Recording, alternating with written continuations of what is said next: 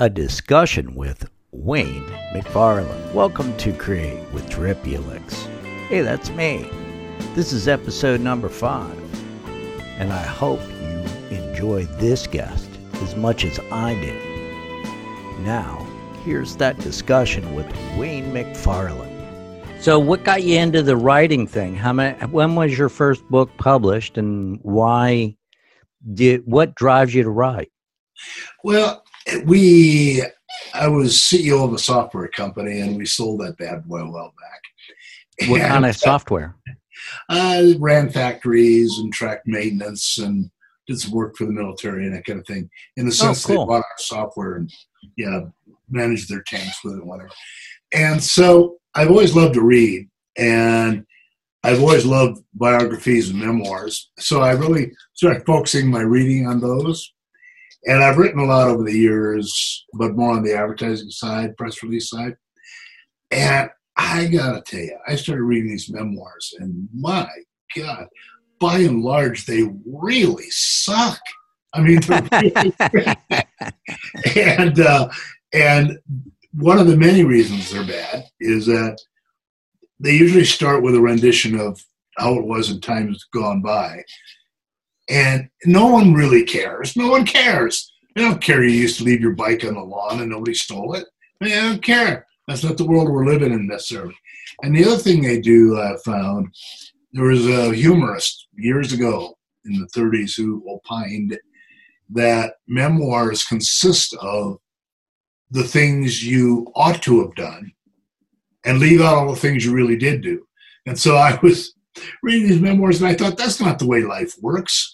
It, it, it's not some preconceived notion of this is how I'm going to, you know, get from A to B. What it is, is you're stumbling around and you step into a swamp thinking you're stepping into a mud puddle. And so I thought, well, I'm going to put together a, mem- mem- a memoir with things like the day we pitched the loan shark and blowing town with the monkey and whatever. And, and, uh, and it got a pretty good response. And, and one of the things it's it's sort of like a blog in writing, kind of like what you're doing, is uh, we're living in a in a Twitter and a more of a blog world now, and it was considered publishing death to do a, a memoir that really was a series of uh, all-in-one stories in each chapter, vignettes kind of tied together. But I thought that's the way life works. So that's what I did, and we got a pretty good response to it. So, um, well, good. If the bar industry comes back, my real income, I had a bunch of bars and restaurants that oh. I supported, yeah. and that industry is for shit now. So, uh, well, you know, my position on the virus, I tell everybody who asks me that, you know, the virus, it doesn't care about our politics it doesn't care what we want. It doesn't care how we want to live. All it cares about is reproducing itself. And if it kills you and me in the process, just go on to the next host. And the more hosts it has, the further it's going to spread. That's been the most amazing thing for me about all this. Is some people seem to think if they shout loudly enough that the virus is going to hear them. I'm going to hear them. The virus doesn't care yeah you know the the upside about you and me is we've been in the software world where yeah. there's been viruses for a long time. Yeah. so it's just like okay it's another one. Yeah exactly. And in a way you know killing this physical violent, uh, virus is the same i think as you and i were used to with a computer virus. You have to isolate it and kill it. That's the way you do it. There's no other way to do it and uh, or get a vaccine, which is why Norton and Symantec and others are in business. Yeah, but, except they're crap. They're crap at even catching it. Oh, it's terrible. It's really disgraceful. The funny thing I've learned over the years on viruses, really quick, is people notice when they have two.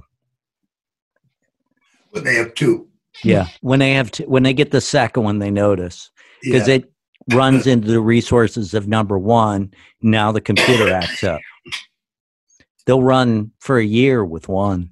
Yeah. Oh, yeah. Or, you know, especially if it's lurking in the background, waiting it to be triggered to send out spam all over the world or whatever it's doing. Yeah, or transfer cartel money. Yeah, yeah. Let's hear it for bitcoins. Made all that a bit easier, right? No, Bitcoin. They're not. The cartels are into Mastercard and Visa, cash. Ah. The Russians did the Bitcoin thing. They, uh, if you didn't know, Bitcoin is at a false high and been there ever since. Oh yeah. A group of uh, criminals inflated the price by writing a piece of malware that uh, caused Bitcoin to jump about 600%. Wow, is that right? I hadn't heard Yeah, that. and it's still it's gone down about 400%. It's still higher than it should be. Yeah. Um, and it was because of a criminal gang. The guys got caught, um, but they really caused a real run on Bitcoin and caused an inflationary, a false high. But, you know, people don't follow the market. They don't know any better. Yeah. So, uh, so you decided to buck the trend. What, where, how are you on social media and getting a following or fans well, locally? Yeah, it's it's been going well. We just sent out a press release, uh, and that got some traction. And you know, social media. One thing, I'm sure you've seen it in software development, and it's really true out there. The the second thing I wrote on upon request by some folks uh, was talking about the number of you know writing a book now is relatively easy. There's the software and there's word processing, and you can self publish on Amazon and do all these things. And out there are legions of people scamming you about, you know, for only a few hundred or a few thousand or how high is up, we'll take your book and make it a bestseller and do this and do that.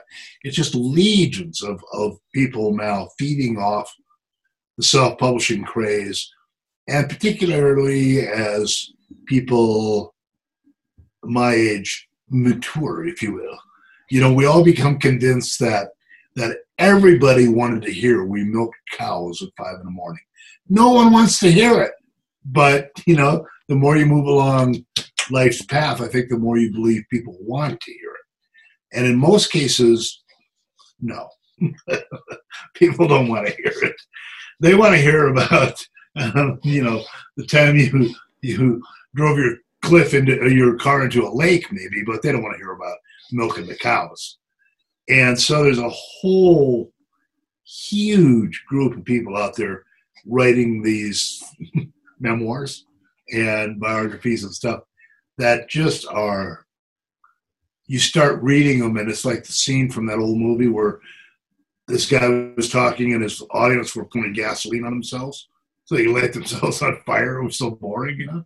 So that's that's I think where we are. It's really a shame because it's a, but scams are everywhere. You know? Yeah, well, I mean, if you want your book it, to be a New York Times bestseller, oh, I'd hate that. You can you can certainly do that. Yeah. Um, you need to sell um uh, 80,000 books in the first year. And if you have the money and you go through distribution, yeah, and this is the way that it's done. Yeah. You go through distribution, which means that you go through a publishing company. You give the publishing company the price of 80,000 books and have them delivered to a warehouse and now you're on the New York Times best-selling list. Oh, so young, so cynical. You know? That's the way it works. If you want your book at the airport, hmm. um, there's a company in Austin, Texas. I'm not going to give them a plug. Um, but if you reach out to me, you got my phone number. If you want your book at airports, it's about um, $2,500 a week per airport and that's how much book placement costs. That's a for profit business. Of course. There are a few of the publishers that have bought um, the front table for many years in advance. And they're given the right to put other authors that they have on the shelves. Yeah. But they only put one or two copies at each place. Yeah. Um, but I mean, everything is about the dollar. And do you know who Ed Sheeran is? Ed Sheeran? Yeah. yeah. I recommend that you look him up and read all about him. Yeah. And another one um, that you should read about is read about the history of Charles Dickens. He had his moments, didn't he? I mean, he really did. He had his moments. Um, he really did, to repeat you. But um, what a lot of people don't realize is his uh, Christmas story that everybody celebrates. Yeah. It's a self published book. That's right. And it almost didn't get out on time because he was so uh, concerned about the quality of the paper and the illustrations. Well, it was self published. So, yeah. I mean, and the, the, old system. Um, time, so you can you can make it. Yeah. You can make it. There are some bumps and there's some big boys out there that do make claims of things and they do fulfill them, but they're expensive. Yeah. Um, And you know, the other thing I tell people is just like with your your blog and what you're doing here. You know, you cut it together so it's interesting. Uh, you know, for for self publishing, you want to get traction. Dickens is a great example. When it all is said and done, you have to have something worth reading. I mean, No. it- it- no, actually, all said and done, you need a customer. oh, true. And they have, to, like you pointed out, yes. And as you pointed out, they have to want to buy. Yes, they want to buy. They have to want to buy, and they need to want to buy your work because of a reason, either prior track record with you, who you've known. If you look at those that make the news, people that are famous, and you think about the famous, how did they get to be famous? You just like the Kardashian women. Now, come on, admit it. I know how they got to be famous as well, hmm. but being pretty does help. it certainly does. But there are two traits. One is having advanced degrees so that you can be called an expert. And the other way of expertise is doing time in a prison, preferably a federal one. well, you know, I think the, the educational part. And that pretty much leaves the rest of us out. yeah. Well, there's an old saying out there that that beauty may be skin deep, but stupid goes to the bone. Yeah. So a- lot of these folks who are very famous out there, they're not stupid people. No, It- they're not. It's like the old, you I don't even if you know if you know who this is, but the singer Linda Ronstadt. Uh, met her a few times, quite a character, but she studied opera. Hmm and she was a huge one of the biggest rock and roll stars and divas ever. And her training was classical. Same thing with Sting and some others. So it's it's billy joel took classical music training. So you know to your point you're exactly right. I think the image a lot of people like to push out there is hey i'm just a regular i'm just a, a regular person here dressing in tight clothing but you know, I was just walking along and suddenly here I am famous. No, no, it doesn't happen like that. I don't believe it does anyway. Yeah, well, there's um, there's that, and then there's the Joe Blow that wants to be something, drives to be something, and can never seem to be that thing. But then again, they don't really try at it. They just say that Remember they Joe do. the plumber in a political campaign? There's a sterling example right there. Well, that that got him some got him some fame got him his business uh, investigated by the IRS because he created political enemies that are very Yeah. far up. Yeah, Joe the plumber. Yeah, it's just. But the other thing too is that if you're putting yourself out there, like with your blog or other things, you just don't know what's going to happen. And people will ask me about some of the things I wrote about, and and my position is: look, yesterday's disaster is today's great story. I mean, it's. and so you got to have a sense of humor about it if you can. But we were uh, uh, commissioned. I had a little production company, and to do uh, special effects for the opening of the Hollywood sign. You know, run some lasers in the snout when they redid it. So we went up there, and it never drizzles in California, but it drizzled that day. And as you probably know, lasers don't like that. So we had 10 grand oh, worth of lashes, like 20 grand worth of borrowed lasers. I didn't have any money. And so the, the sleet blew them up live to a third of the country as the TV cameras rolled, right? My wife and I were just married, and at the end of the fiasco, we were sitting up the Hollywood sign, and I said, Well, we just blew it in front of, you know, 15 million people or so, and there will be another 15 on tape delay. So we, uh, but I said, Hey, tomorrow we get paid, right, from the production company. So the next day I called them and I said, I want to come down and get our check. And the guy who answered the phone and said, Well, good luck. They just went bankrupt. And I swear to you, I was sitting at my desk with my head in my hands. I thought, you know, I, I don't recall if I was weeping, but probably. And my wife comes in and grabs my elbow and said, You've got you've got to see this. And she had a copy of the LA Times, and there was this huge, favorable, shrieking review about us. The laser light flashing over the Hollywood sign, blah, blah. And what had happened was the whole crew and the reporters, as soon as it started to sleet, mean, it was sleeting, right? Went to the trailer where there was an open bar, and everybody got hammered. And so when the finale came and they ballyhooed the sign with searchlights, they thought it was our lasers, right? And everybody all, and uh, so we got the greatest review I ever got in my life over something that we didn't do, and it was done by the bankrupt company that hired us. That's funny. Yeah, so you just don't know. You don't know. Yeah. The uh yeah, the uh the news is generally never um never what you what you seen. But um one of the things that you can do too is when you're doing pitches, I told you about write the word pitch in the subject.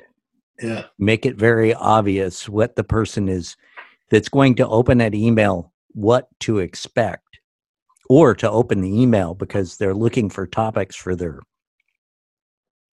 their thing but Yep. see if you can find things too that tie into things around the calendar year hmm. That's interesting. and think about it ahead of time Yeah. and actually write them on a calendar if you get an old paper calendar that's got uh, bigger days or something so that you We're a couple of tech guys. We're talking about paper. Yep, do it on paper. Um, the reason is that um, when you do it on a computer system or whatever, you got to remember. And if it's already printed, it's in front of you. Kind of like me forgetting to put the little thing at on the uh, thing. It says, "Make the person talk."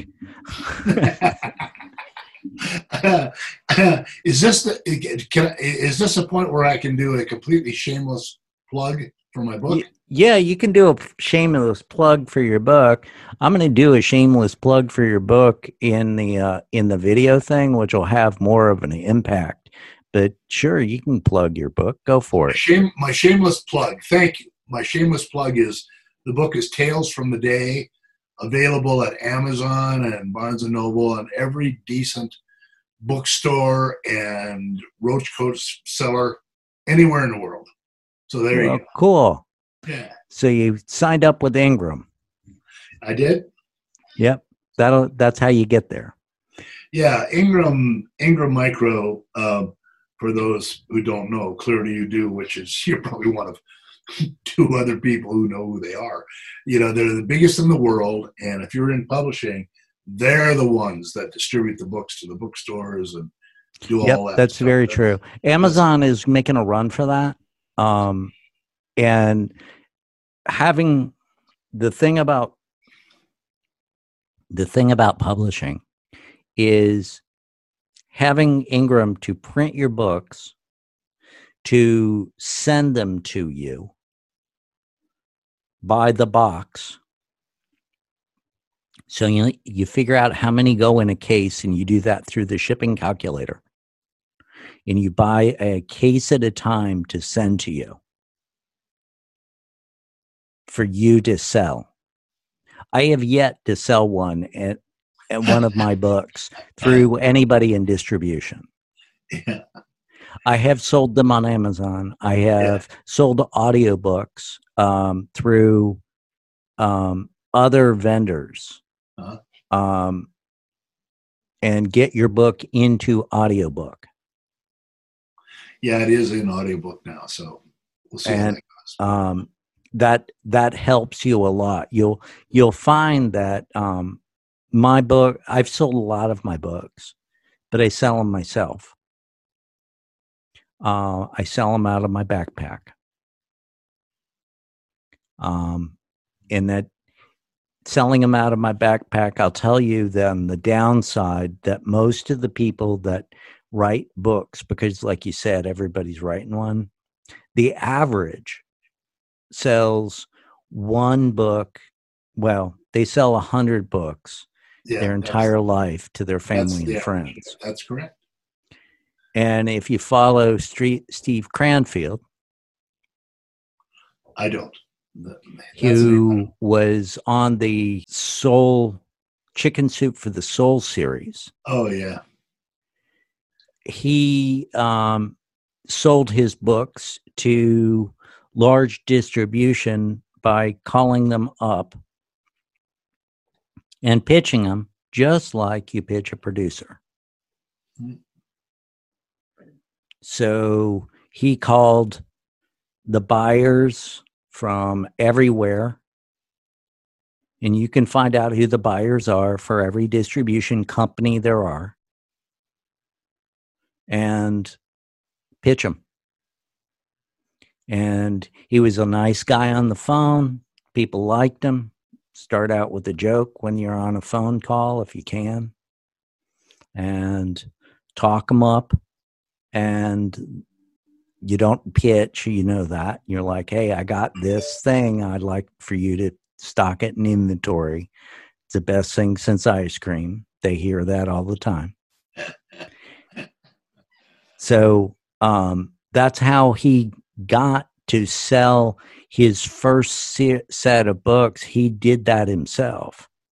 He did delivery. They took delivery on those themselves. Yeah, yeah. I, I hadn't I hadn't heard that. I, have heard of the book, and sure. the other one who did that uh, was a guy who wrote Tuesdays with Morrie, and which is, you know, kind of kind of a moving piece. But at first, it just didn't go anywhere, and he started pushing it himself, and it took off you, you don't you know you don't know probably for every book like that that you know really catches fire you're right it, it, requires usually requires the author to really get down there in the weeds. And what what i i don't know about you but what i think most people have a vision of when they write a book is i'm going to write that bad boy and get you know turned down by 100 or so agents. That that's for my later bio. And then it'll get out there because some visionary will decide to do it, and the royalties come rolling in, and I'll be wearing a beret and a long scarf and saying you know pithy things, and and and it'll be great. It doesn't work like that. No, it doesn't. The book industry changed quite a few years ago, but basically, what the book industry is interested in is um, making thirty thousand dollar deals. Yeah, it's really the really the money, and they they can't spend the time on what they do as small deals. Well, no, that's what they do. They do a series of thirty thousand dollar deals. They they'll make a uh, most of the people that um, the people that write uh, books that are uh, PhDs that have classes that require them uh, their students to buy the book? My ultimate dream, yes. Yeah, that's uh, that's exactly how they uh, how they get the book deal. The agent is really not that hard to get. Um, I've had an agent, and I'll tell you a story real quick. I went to the book expo in New York City. Yeah. And I hadn't written a book yet. I had an agent and a nonfiction book and was thinking about writing a novel. And things weren't progressing very well with the agent in the pitch and the process there. So I go to the book expo and I get told about Ingram and but there's another division besides Ingram Spark and that's Ingram the company. Yep. And the uh the I got told about him them beforehand so I went there looking for them and I found the Ingram guy and he's in a downstairs meeting room that's a giant room that would hold 250 people or 300 people and he's got one round table at the far end. The rest of the room is empty except for the line that is against the wall out the door and then out the hall all the way to the escalator yeah and that's where i got on and when I got to the door, um, I'm watching him have his, you know, meeting with the person and uh, go over things. He took his time with each person. Very nice, meticulous guy, and yeah. occasionally you'd see him write a note. And you know, I'm standing between a couple people, and I'm like, looked at the guy behind me, and I said, "Look, I don't know about you, but I want a coffee. I'm dragging my ass. I got up early. I'll buy you one. Hold my place in line. Perfect. And he said, No, I don't want a coffee, but I'll hold your place. I said, Okay. And I looked over at the guy, and the person that was next was farting around with their phone. And I see the person walking away. So I went across diagonal in that room and went directly to him and said, Look, I'm all the way back at that door, but I'm going to go get a coffee. Would you like one? He said, God, yeah, I'd love one. I said, I'm going to go to Starbucks. What do you want? So I go to Starbucks. I get back, and my place had moved up about three places. And when I got back, I walked past and put the coffee on the table for the guy without interrupting him and then got back, back in line. And when we got when I got to my meeting with him, um, I told him he said, What are you here for? And I told him that my plan of doing things.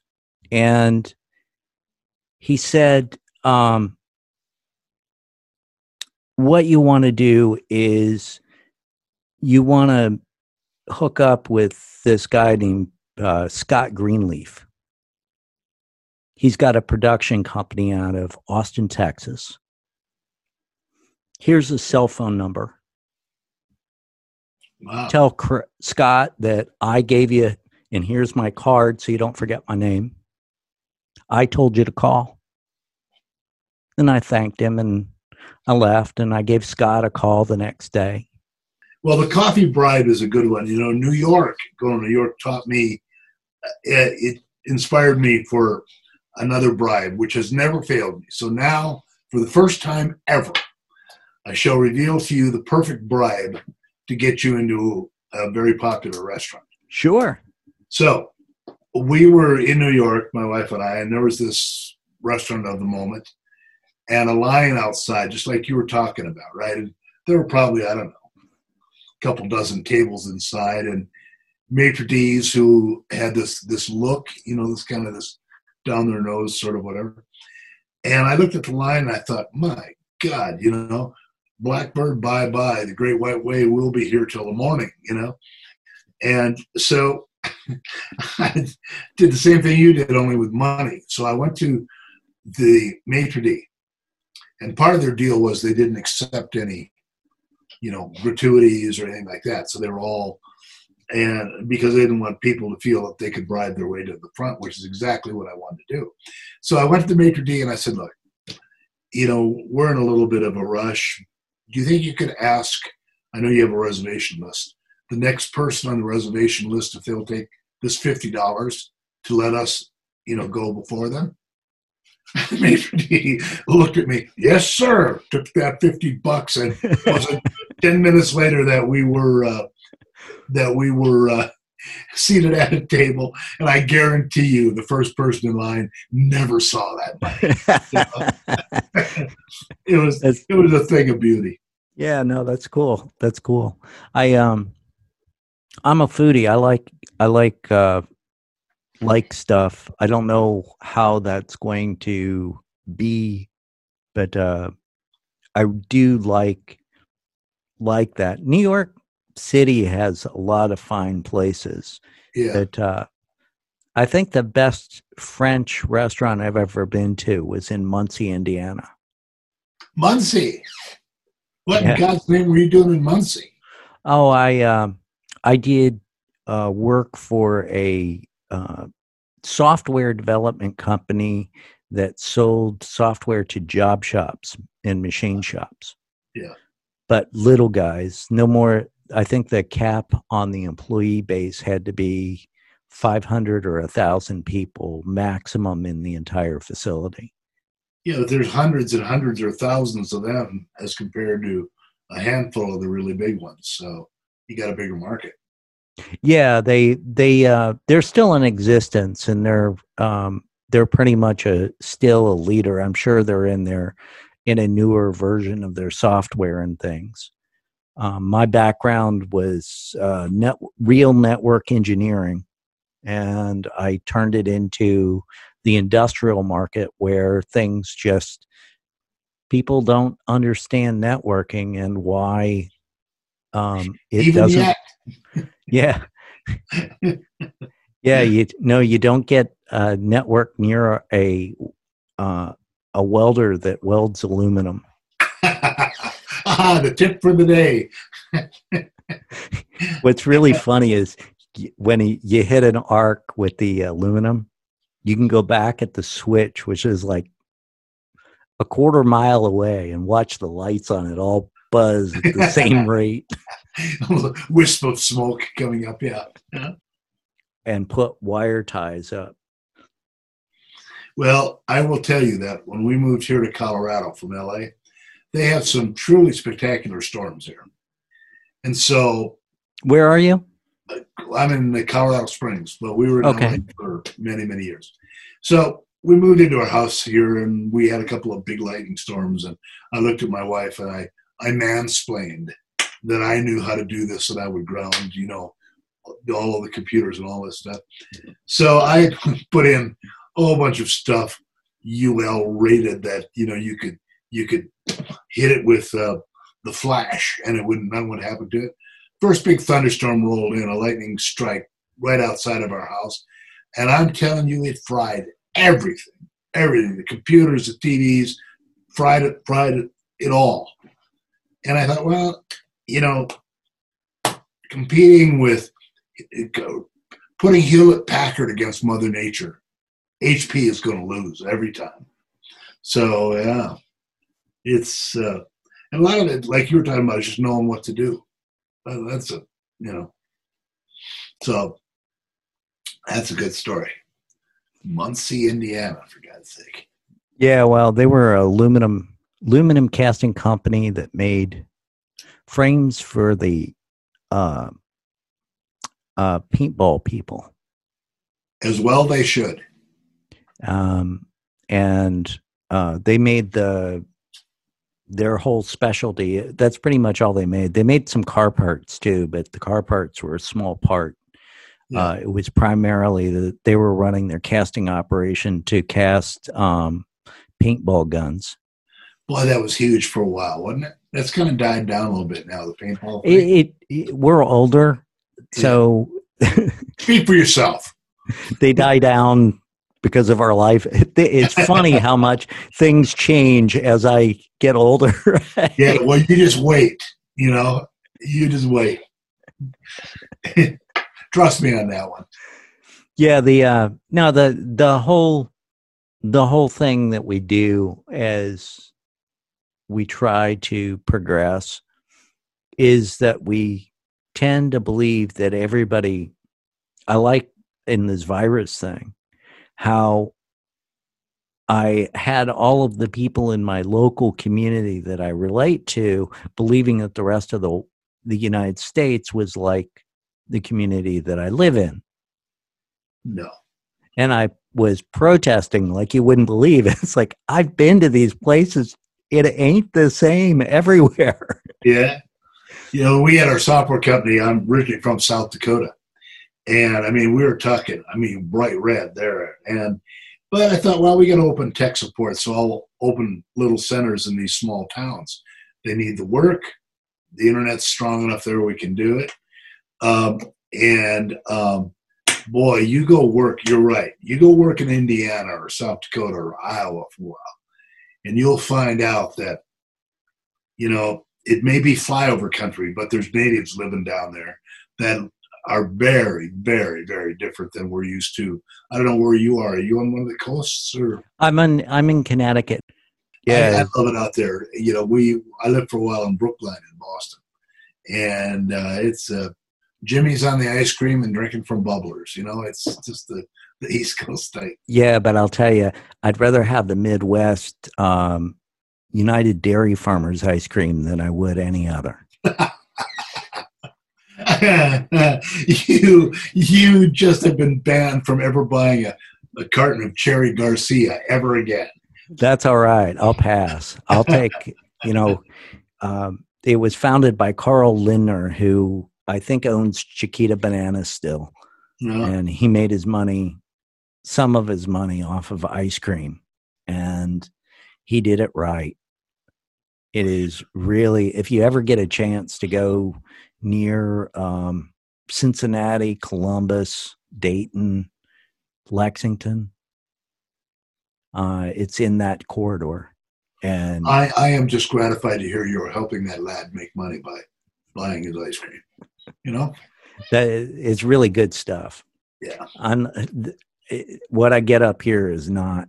Although there there is a good, really uh, a good one I used to take my kid to in Florida but uh, I like I like uh, I I really enjoy good ice cream. That thing that the uh, the Vermont guys the um, that do the trending thing that sold out to conglomerates and now put preservatives in their stuff. Uh, what's their Ben and Jerry's? Yeah, that's just its weirdness. It's not good. It's just weird. That's what I was talking about with Cherry Garcia. Yeah, You've been banned for life. You're done. Yeah, that's all right. It's it's just it's not good. It's just weird, and yeah. you know, we take that with any kind of product. If you don't, if you don't keep the quality and make the quality the best you can every single time, your customers will notice and they'll go somewhere else. Yep. And, you know, there's before when Ben and Jerry's were at their heyday and they were all natural and they were doing the thing. And you remember how popular they were, of course. Oh, yeah, yeah. And there's a story about them, the big ice cream producers. Uh, I don't remember, it was led by one. Anyway, they went to the, all, their grocery stores and literally, I mean, forbade them from putting Ben and, Jer- ben and Jerry's on their shelf. And they were small at the time. So you get somebody like Blue Bell or somebody coming in and saying, you know, those eight refrigerators and we're all filled with our product. Well, we're going to yank it all if you don't take these little guys off the shelf, right? So customers started shrieking, and Ben and Jerry's went around to all the grocery stores personally, and then listed the ones who would not list their ice cream, and they saved the day. The uproar grew so enormous that the the stores just said, "Look, we don't need the trouble," you know. So uh, so yeah, it can be done, but as you were pointing out, it takes.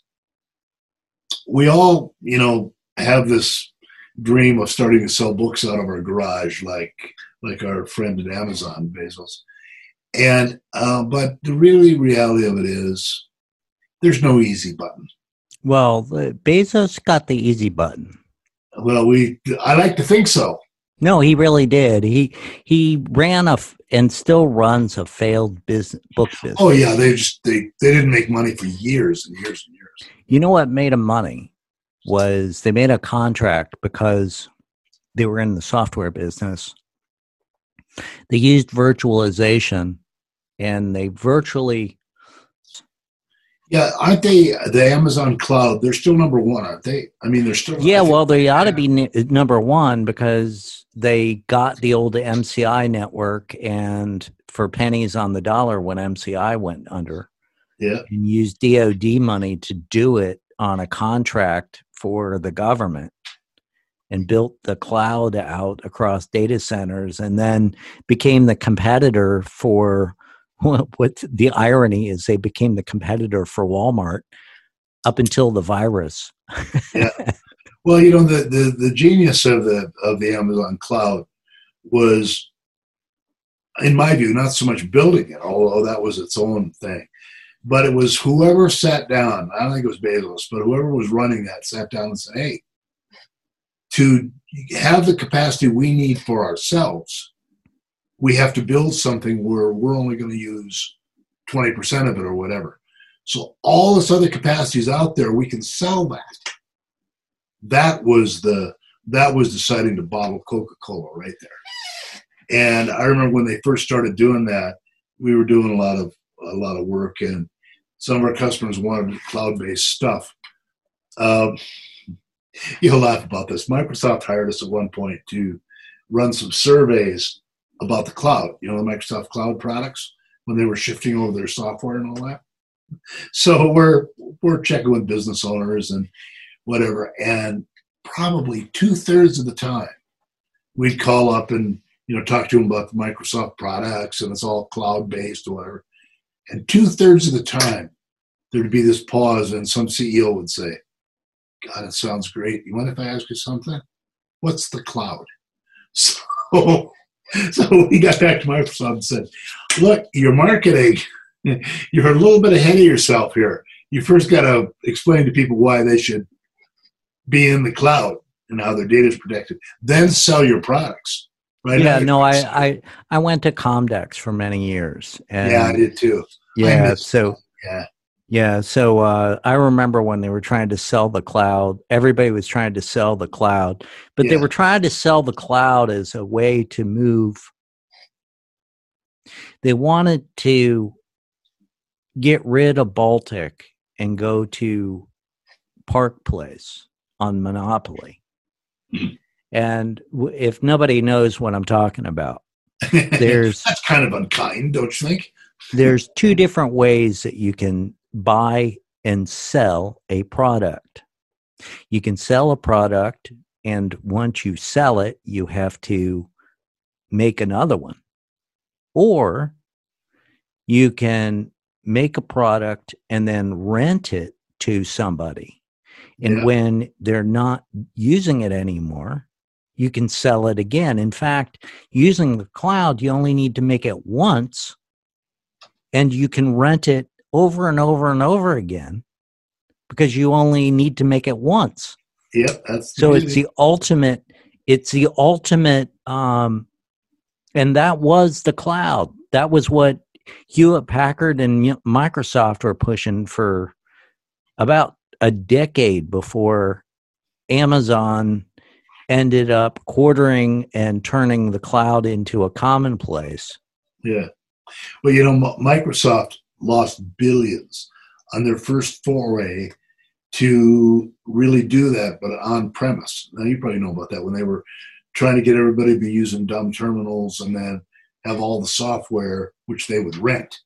Yeah, the, now now they're doing it with 365. They turned it around. Yeah, and now it's all being done out of the cloud. But at the time, uh, you remember the mutiny. All the executives and people were buying well, their own little. You know, PCs. the whole thing is, you know, the whole thing is people don't understand distributed computing yeah. and and the model that we went the reason that we went away from distributed computing model we went where the hardware was cheaper and right now you know i'm in i'm doing something i'll give you an example of the ingenuity because everybody's cloud based there's this piece of software out there that i can get that i got for free called open broadcast. Uh, free is good. I like free. And what it does is it is an incredible framework that competes with the stuff that CBS and NBC have. And it's produced for the game guys, the guys that play video games. I mean, that's literally what it's made for. Yeah. Yeah, it's great. And you know, I remember the I don't want to stumble down nostalgia road here, but when things ser- servers got virtual and all that, I remember the first time we had a huge virtual server for some of the stuff we were doing, and we needed another one. And I thought, oh god. So I called the company involved and I said, I need another virtual server, same size, maybe a little bigger. How long will it take? And they said, well, probably 15 minutes. And I'm looking at the phone. And I said, what's it going to cost? And they said something like an extra 50 bucks a month. And I thought, the millennium has arrived. I mean, it was great. And oh, yeah. Uh, yeah, that, that was just because I was used to paying, writing checks for, well, you know, thousands of dollars for hardware to sure. send people's offices. And it just went away. You remember, just overnight, it just went away. Do you have an AWS box? Uh, do not. Uh, I'm on Apple right now. No, you can run. Um, you can get a AWS uh, server from Amazon for free. Free is uh, good. Uh, for a year. Really? Wow. Just do a Google search for it, and you'll find it. Wow, that's you know my needs for a server anymore are pretty pretty light since we sold our company, but uh, but that is it's, no, it's I run I run stuff that I do on internet. Like I yeah. was looking for uh, a series of bots that I found on running off of Twitter because Microsoft they're running on Twitter, but Microsoft wrote a bot program. Bots don't necessarily mean bad things. Um, they can though, but they but they they can and they often are. And what people are talking about, uh, Russian bots are actually a lot of them are American bots um, because Microsoft built a bot programming language into Azure. So if you rent space, web space from Microsoft running on Azure, you automatically have a Twitter bot that you can install and run right off of that web interface. I loved when was it Microsoft or Apple who released a bot out there in the world that, was supposedly would learn it was AI, and so if you wanted to learn whatever you wanted to learn, then it could become more coherent to, for you to use your business all the time. And if you remember, the bot got racist.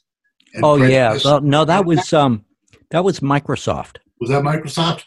And yeah, they put I mean, it, was, it they put it on the on yeah. Twitter. Yeah, it was horrible, but it was funny. Yeah, you know? yeah. I, I mean, it went out there, and there's so much conspiracy theory, Hitler lives stuff out there that this innocent little AI bot started picking all this up. You know, it was just a well, a lot of the a lot of the from my own experience and getting involved with the Twitter thing has really opened my eyes to where the stories of conspiracy actually emanate and come from. Yeah, there's and they're not people not innocent people. You got this. You said you had another book. What was your first book? Well, the first one was Tales from the Day, and the next book was called "You're an Author, Don't Get Hustled." And okay. I wrote that about uh, my experience with my first publishing thing and getting a publisher and having to fire them just like you did with your agent and and all the scams and things that are out there. And um, and fortunately, it's been pretty well received. But there's a lot of people doing self publishing, and they're just victims. I mean, it's like you're well dressed driving your Mercedes through a bad part of town. I mean, when you're you're trying to get out there and and the representation that people make, you've probably seen all of them. Oh, I've seen tons. Yeah, about how they're going to help you do this and help you do that, and for a few dollars or six hundred dollars for a course or whatever, that you're going to be on the bestseller list, and just scam after scam after scam. And so I wrote a little book about it, and it got really great reviews, except for one. Somebody really trolled me. You know, it's the first time it happened. And it was pretty clear to me they had read the opening of the book. You know, on Amazon, you can read the first chapter or two. So all there, there's stuff they were shrieking about things in those first couple of chapters, and I thought, yeah, they read the book, you know. But it, was the first trolling that I had got, and it was, you know, it was pretty brutal. Looks like Amazon's going to take it down, but uh, um, but yeah, that was my that was my uh, my second book, and I'm just starting to publicize that now. But Tales from the Day is my that's my my baby. I like that one a lot. I just hope the audience likes it, you know. But I don't know. I you know it sounds like you write about things that you know, which really is the key to it. Uh, so many of these scams online talk about, well, just find a subject that's popular, like self actualization or doing a combination of yoga and Zen, and crank out some little pot boiler about it, like a penny dreadful, and and then publicize it on Amazon. You'll make all this money. Maybe you will. I don't know, but uh, all I know is that my view of writing is is you got to be a writer. Yeah. You know, if your if your goal is just to crank out, you know, something about whatever the latest conspiracy theory is, whatever. I, I view that as exploitation. I don't view it as writing. Yes, I suppose my view is skewed, but hey, you know, I am what I am. So, so that's that's the name of that tune. I have to say, I've been enjoying the progress a lot. Met a lot of people through well yourself and others that I wouldn't have met otherwise. And I find the people who are doing stuff are doing blogs and they're doing, I mean, people who are doing things. Yeah, and in in keeping the audience and um, interacting with people that yeah. interact with you. Yeah. yeah. yeah. So, uh, and I will look at that, your recommendation um, from what that lady had to say. I know that, you know, I was raised in a small white bread community in the Midwest. And I never, I mean, it was just not an issue. There were no minority people around. I mean, it was something you just never, and all the civil rights stuff hit, and three lily white fraternity brothers of mine and I got in a car to go get drunk in New Orleans, and we made it as far as Arkansas until the Klan pulled us over and shot the hell out of us one night. Wow. And yeah, and it changed. They thought, well, they thought we were down there to register voters. And, you know, it changed my my view of stuff like that forever. So I can imagine this lady saying, Hey, I've been black my whole life. You know, don't, don't talk to me about racism. I've lived it. You know. So what happened when you were in uh, Arkansas? Well, we what do you do when you're a good Midwestern boy and you get shot, right? You report it to the police. So they shoot at the car, or they shoot oh, you? No, they shot what? me. I got shot, and a friend of mine got shot.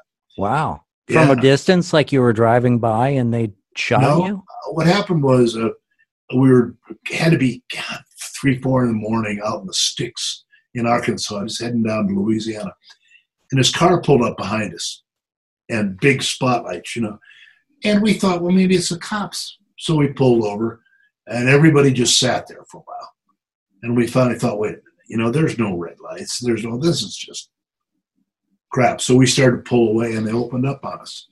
And uh, I remember um, it knocked me a little loopy. And okay, I'll make another admission here on your on your blog. Something I am, am have been embarrassed about since the moment it happened.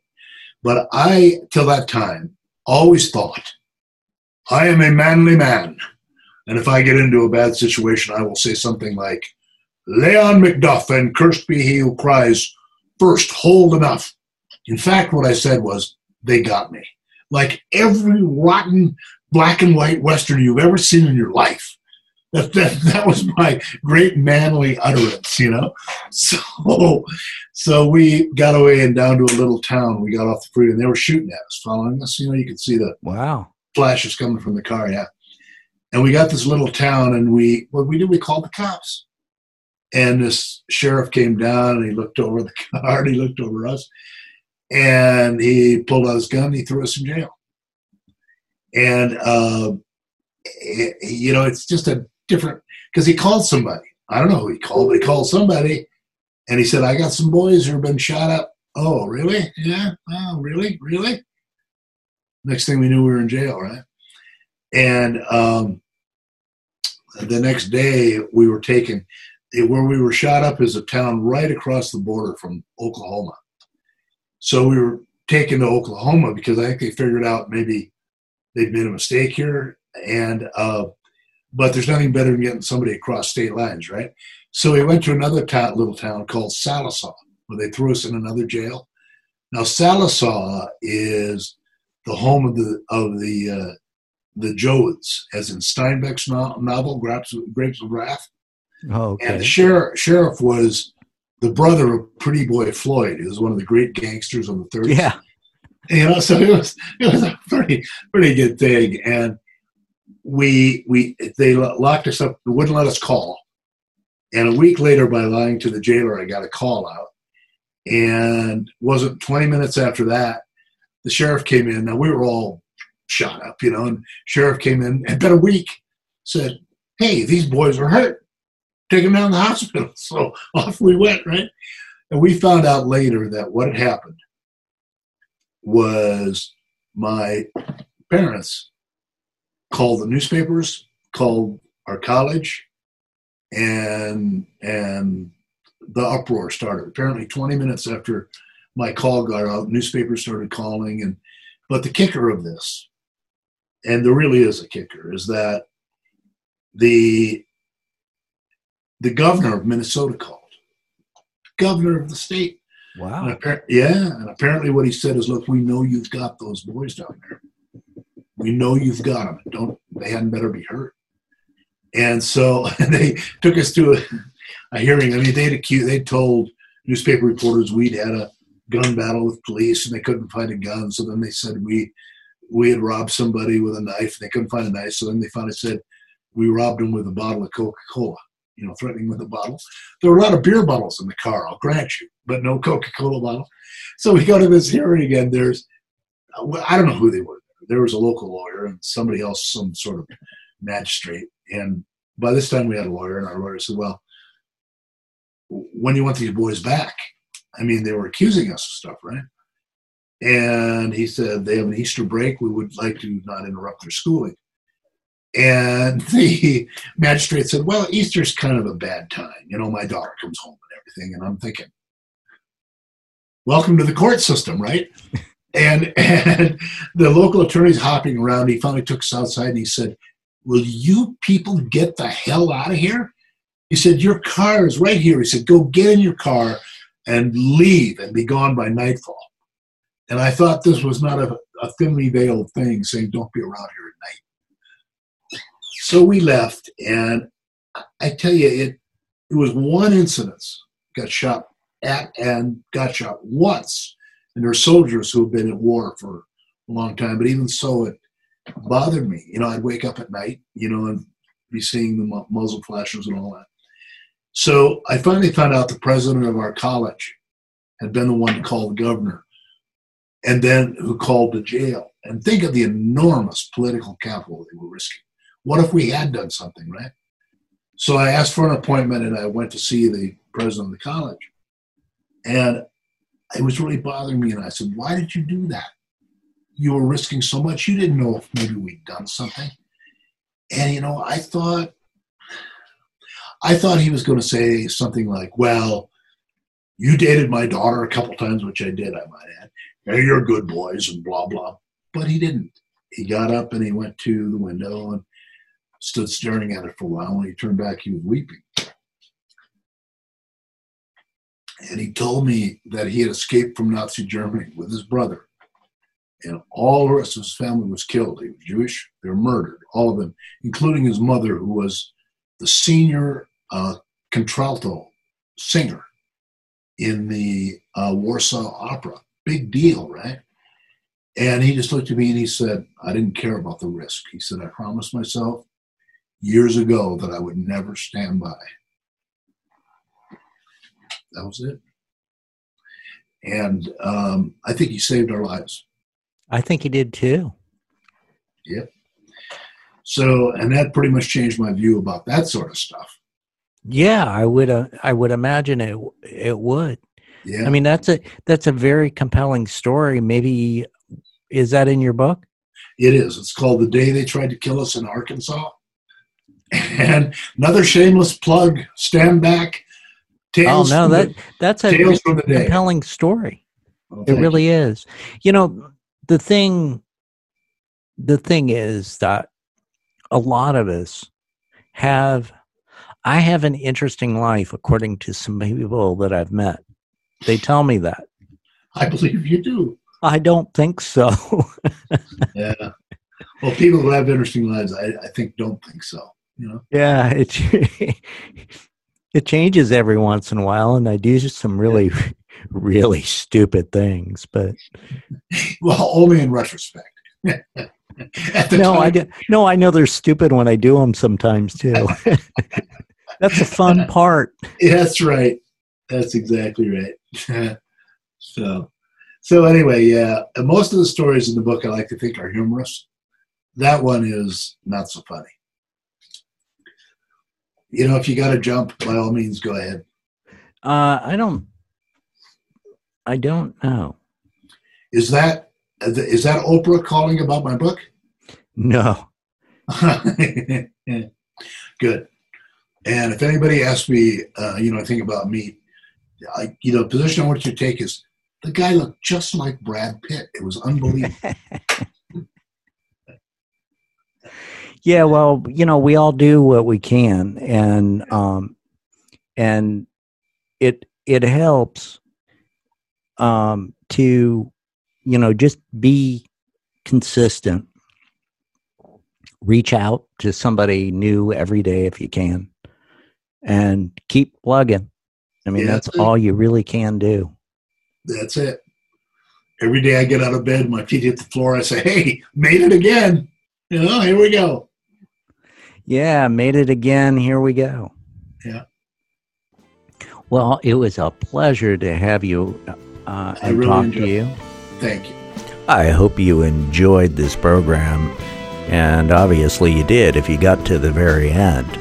I would appreciate it very much if you would share this podcast with other folks that you know out there. And please, please leave me a review on iTunes. I really need to know that you exist. I really appreciate it, and I will be making another episode very shortly. Until then, adios.